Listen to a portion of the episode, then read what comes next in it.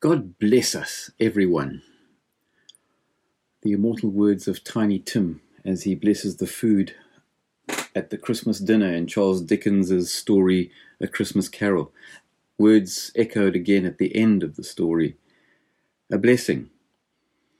But the question for me is what really is a blessing? How do we define what it means to be blessed? How do we bless? The words that we use uh, have importance, they have meaning, but often what happens for us is that they they lose significance. It becomes a habit. And as we in this Advent have been looking at various different aspects of the beginning of Jesus coming into the world, I want to look today at the whole concept of blessing, just briefly.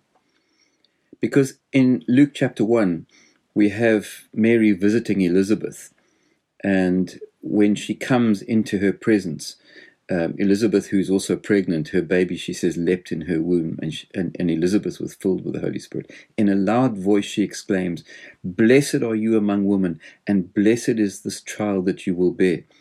And then Mary responds to the rest of what she has to say, being the favored one. Blessed is she who has believed that the Lord has said to her will be accomplished. And then Mary bursts into song and she says, My soul glorifies the Lord, and my spirit rejoices in, my, in God my Savior. From now on, she says, all generations will call me blessed.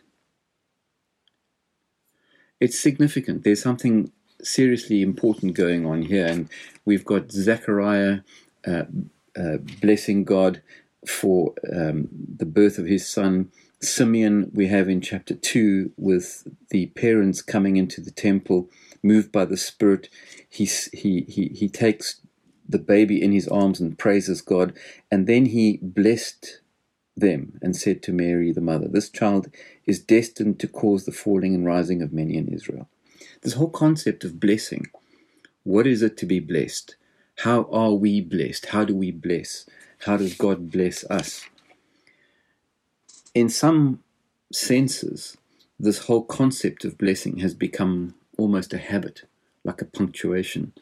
We know that God blessed Abraham. We know that David blessed God. And we've said now that God is blessed by Zechariah. Mary is identified as blessed. Jesus blesses the children. We pray a blessing over the meal. It's almost an unthinking reflex. We say Gesundheit or bless you when someone sneezes. Parents bless their children we, we pray a blessing at the end of a, a service. We say it, we do it, but what does it really mean? And I want to just toss in here uh, a thought. If I if I said that I've been thinking about uh, blessing and I defined it as the fact that we are not left where we are. Let me say that again. Blessing is not being left where you are. And I think that uh, as we go through this particular uh, reflection, I want us to understand that it's not just getting good things, it's the fact that we are confronted about where we are and moved to somewhere else. Interestingly, the Psalms begin with um, blessing. Blessed is the man. That's the that's the word that, that kicks off the whole of the Psalter. Um, we must understand, I think, that the first two Psalms almost are the introduction to the 148 that follow. And it's interesting, the first word is blessed. And the last verse of Psalm 2 is about blessing. It's, it, it's the kickoff point, if you like, for all the stuff that follows in, in the Psalms. The same concept Jesus obviously is, is soaked in the Psalms and their meaning and their significance and their beauty. But when he starts to preach, when he comes uh, and starts to set out his manifesto, if you like, um, in Matthew we have all the uh, stuff that's going on and people, but his first sermon, which we call the Sermon on the Mount in Matthew chapter 5, begins with Blessed are the poor in spirit. Blessed are those who mourn. Blessed are. He, he sets out a manifesto almost in terms of what it means to be blessed. He kicks off with this is what it looks like to be blessed. And it's perhaps slightly different to what we would regard as what it means to be blessed when we look at ourselves. We, we tend to see it very um, selfishly, um, self in a self focused kind of way. But when you look at these blesseds from Jesus in the Beatitudes, it should give us pause that that's what it means to be blessed. It looks like this. And I think that um, we've been tinged by the kind of world that we live in in Western Christianity to think that it's just to be more comfortable. It's not that at all. As I said at the beginning, I think it's this that we are not left where we are, that we are taken beyond ourselves into a place, a larger place, a place of freedom, of joy. And so, um, I need to say, I think, that very often what it means to be blessed by God, that blessings are linked to God's promises. So, for example, in Luke 6, uh, verse 38, it's, he says, um, Give and it will be given to you. Good measure pressed down, poured into your lap, it will overflow. And like in Acts, where uh, Paul um, quotes Jesus at that point, actually, where he says it's more blessed to give than to receive. There's a sense of this linking of God's promising to do stuff with us and for us, and that that's the blessing. Or as we understand, um, even when we reflect on the uh, passage that we read just a few minutes ago from Luke 1, where Mary regards herself as blessed, it's as um, an understanding that that Jesus coming, his being incarnated, it's Jesus himself that is the blessing. So that's how we need to frame this and understand it. Paul, even um, just having mentioned Paul, when you get to a, pl- a, place like a letter that he writes to the Ephesians, I'm always, I always love that first chapter of Ephesians because it's like one explosion of a sentence. It's this rambling long sentence where he pours out all the excitement of what he knows to be what God has for us. And after the initial greeting, um, he says, Grace and peace to you from God our Father and the Lord Jesus Christ. And then he says, it's almost at that point as if he can't contain himself and he erupts into this. Blessed be the God and Father of our Lord Jesus Christ, who has blessed us in the heavenly realms or in the heavenlies with every spiritual blessing in Christ. You can't read that with a monotone. There's this explosion of him, bless, bless, bless. That's how he starts. That's how he starts this letter to the Ephesians. As the Psalms start, as Jesus starts, he starts with blessing. Uh, Blessed be the God and Father of our Lord Jesus Christ, who has blessed us in the heavenlies with every spiritual blessing in Christ. And the next three chapters roll out all the stuff that has happened, all these blessings that God has blessed us with. And then at the end of chapter 3, now to him who is able to do immeasurably more than we ask or imagine, according to his power that is at work within us. To him be glory in the church and in Christ Jesus throughout all generations, forever and ever. Amen. You can hear almost Paul yelling this out as the uh, scribe writes it down for him. And the whole of Ephesians essentially is an exploration, an outworking of this whole understanding of the fact that we are blessed in Jesus we are blessed with every spiritual blessing that you can imagine. Now, how do we look at this? I think um, today I want to just go back to a psalm that we've looked at fairly recently, Psalm 23, because I think it encapsulates all of this and the understanding that we are not left where we are. Blessing is not being left, but being taken further along. And so you know the psalm exceptionally well. I'm not going to read the entire psalm now, but it's this um, psalm who is centered on the shepherd. The Lord is my shepherd. And as we read and as we begin to look at the psalm, we get the understanding that um, it's the shepherd who is central. Um, it's the single image of God being present, that He is good, and that life is a miracle that brims with beauty and love. The shepherd we will not want. He makes us lie down. He leads us beside quiet waters. He restores my soul. He guides me in the paths of righteousness for his name's sake. There is this abundant um, imagery of everything being safe, secure, and held. Then at the center of that, uh, um, uh, six verses, verse four, even though I walk through the valley of the shadow of death, the valley of deep darkness, right in the in the center of this beautiful psalm, um, we are introduced to a dark cloud, if you like, the shadow of death. And it doesn't matter how you see the shadow of death, whether it's actual death or, or the things that it brings a sense of the little deaths that happen to us through the life that we live, whether it's divorce, domestic violence, uh, uh, economic hardship, homelessness, um, uh, ill health, etc., etc. Uh, we we live in this uh, juxtaposition of the of the great shepherd in the shadow of death, in this particular life until we are taken up to be with him. And it's interesting that the first half of Psalm 23, that the Lord is my shepherd, to that who, who, he makes me, he leads me, he restores my soul, he guides me. The good shepherd doing all of these things. That first half, the image of the shepherd with the flock, is because the sheep themselves are actually quite stupid. And we understand that Jesus is the great shepherd.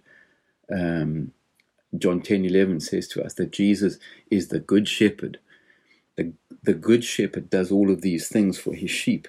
And the sheep, actually, who we are, are essentially quite stupid and often wander mindlessly into places where it is quite dangerous.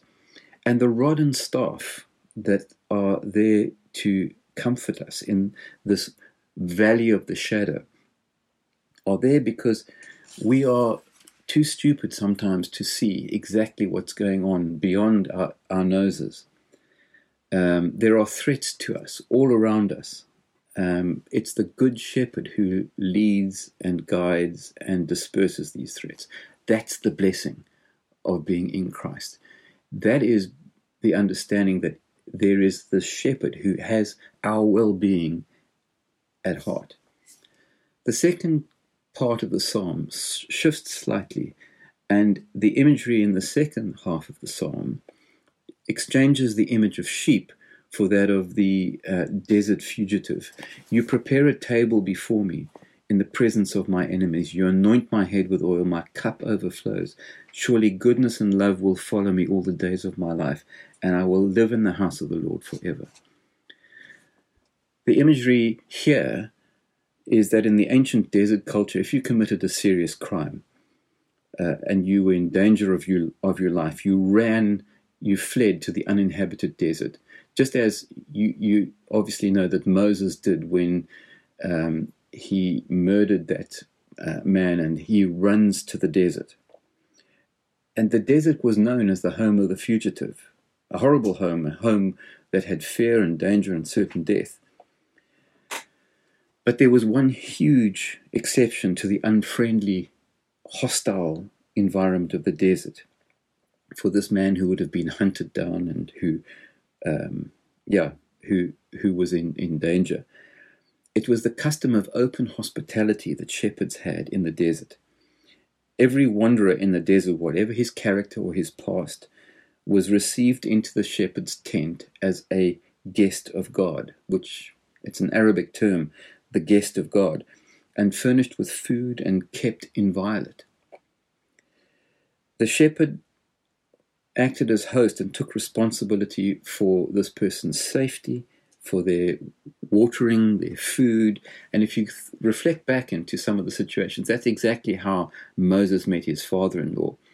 Um, it's, it's even today, apparently, in Bedouin cultures, that still exists You prepare a table before me in the presence of my enemies. You anoint my head with oil. My cup overflows.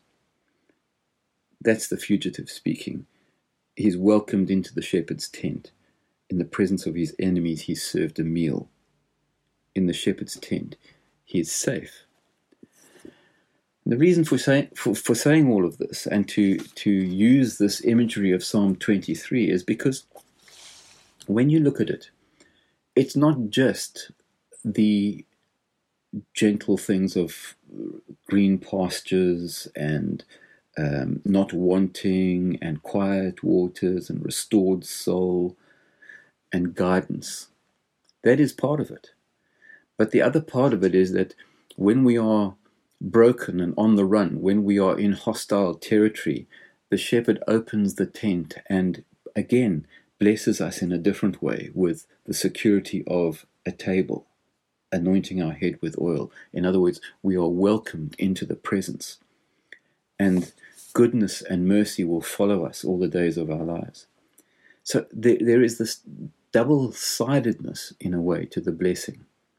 And that's what I said right at the beginning, I've been reflecting on this thing of what does it mean to be blessed, and I think I'm throwing out for us to discuss this. The definition, the definition of blessing is that we are not left as we are or where we are. We are brought further on by God. He says, You're accepted, you are great, but let's not leave you there. Let's bless you. Let's move you on.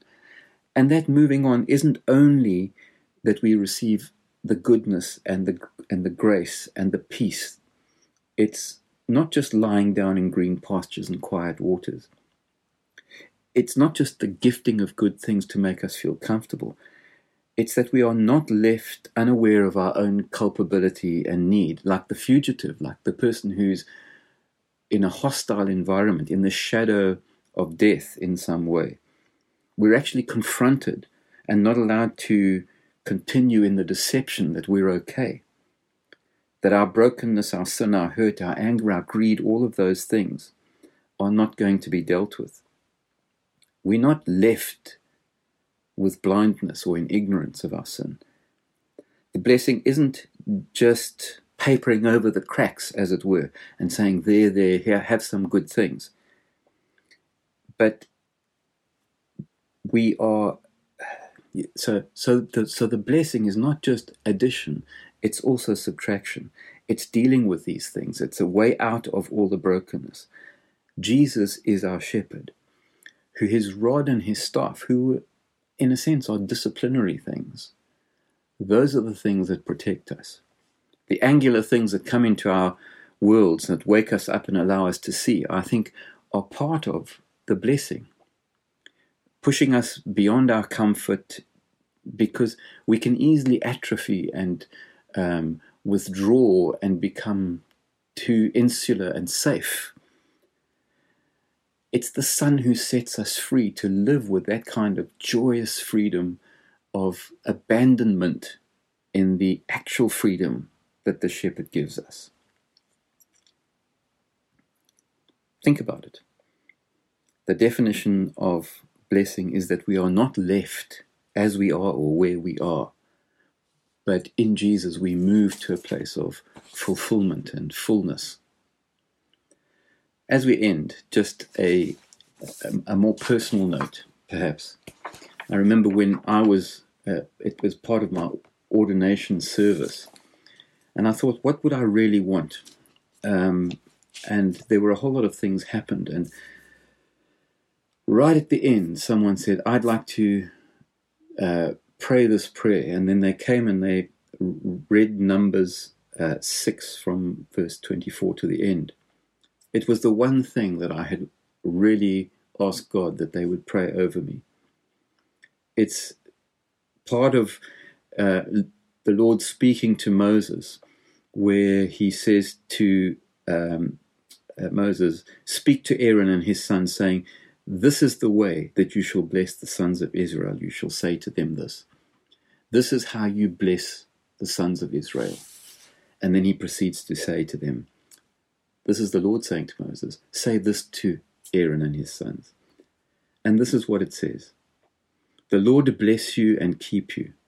The Lord make his face shine on you and be gracious to you. The Lord lift up his countenance on you and give you peace. Those are the New American, the kind of languages. The Lord bless you and keep you. The Lord make his face shine on you. In other words, he turns to you and he gives you everything that is his and be gracious to you. The Lord lift up his countenance and give you peace. He makes you prosper in everything. And so, as we reflect on this, this blessing, which is, first of all, a declaration, I suppose, a recognition of what is, uh, it's also an invocation, I, I think, of invoking and calling, summoning what might be. But it's also a bestowal, it's also a giving. So let's, as we reflect on this thing of what it means to be blessed, remember what I think of the definition, and let's talk about that. That it's that blessing is that we are not left as we are or where we are. And then let me just pray this over us as we come to meet this coming Sunday. The Lord bless you and keep you.